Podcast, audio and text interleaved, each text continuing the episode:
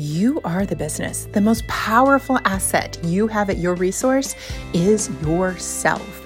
So, we want to ignite your mind, body, and spirit to take action.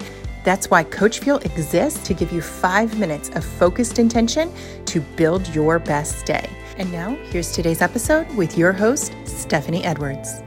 Think about the things that you do in your daily routine, the relationships you have the roles that you play, all of these things that happen without effort because they are the norm, they are the known. You don't have to stop and think about them. You don't ever consider the costs, psych yourself out to complete them, etc. You just roll with the task, the activity, the relationship.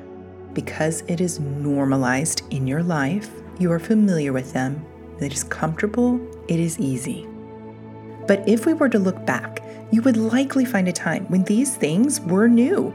You were unfamiliar with them and got even unsettled thinking about what it would be like to go start a conversation with this person, to have this kind of work, to do this thing, to participate in that activity. And I can remember being nervous the first time to talk to my husband course, he wasn't my husband. This was back in college, and my roommate had recommended that I ask him to be my party date. I didn't know him, so she had talked to me a little bit about what she knew of him, provided his phone number, and helped to pump me up to make the call.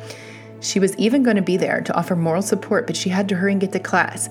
But rather than wait and leave this looming in the future over me, because I really was nervous, I just took a deep breath, dialed his number, and braced myself as he answered the phone. I had to make conversation with someone I didn't know. And that was nerve wracking. I can barely even remember what we talked about because my brain has blocked the conversation. The only thing I remember are the nerves that I felt. Now, after 22 years of marriage, I don't feel that way when I call him. He's known, he's familiar, and there's an ease within that relationship. But it wasn't always that way. So, what are the things or relationships, tasks, or rules that once introduced into your life through choice, through change, through having to do something out of the ordinary, even scary and nerve wracking, got you to where you wanted to be? And now that that thing is a part of your life, how do you feel about it? The change you create to introduce this new thing into your life always comes down to a choice. You have to make the choice for what it is that you want that you don't yet have. Some things may seem small, maybe even insignificant, but later they grow into bigger things, like me asking a random guy to the party. I had done that many times before, never built a connection with them afterwards, so I wasn't thinking of anything in this situation either. I had no interest in him outside of him being a boy to escort me to a party. I had no idea that I would end up marrying him. The choices you make lead you to become who you are.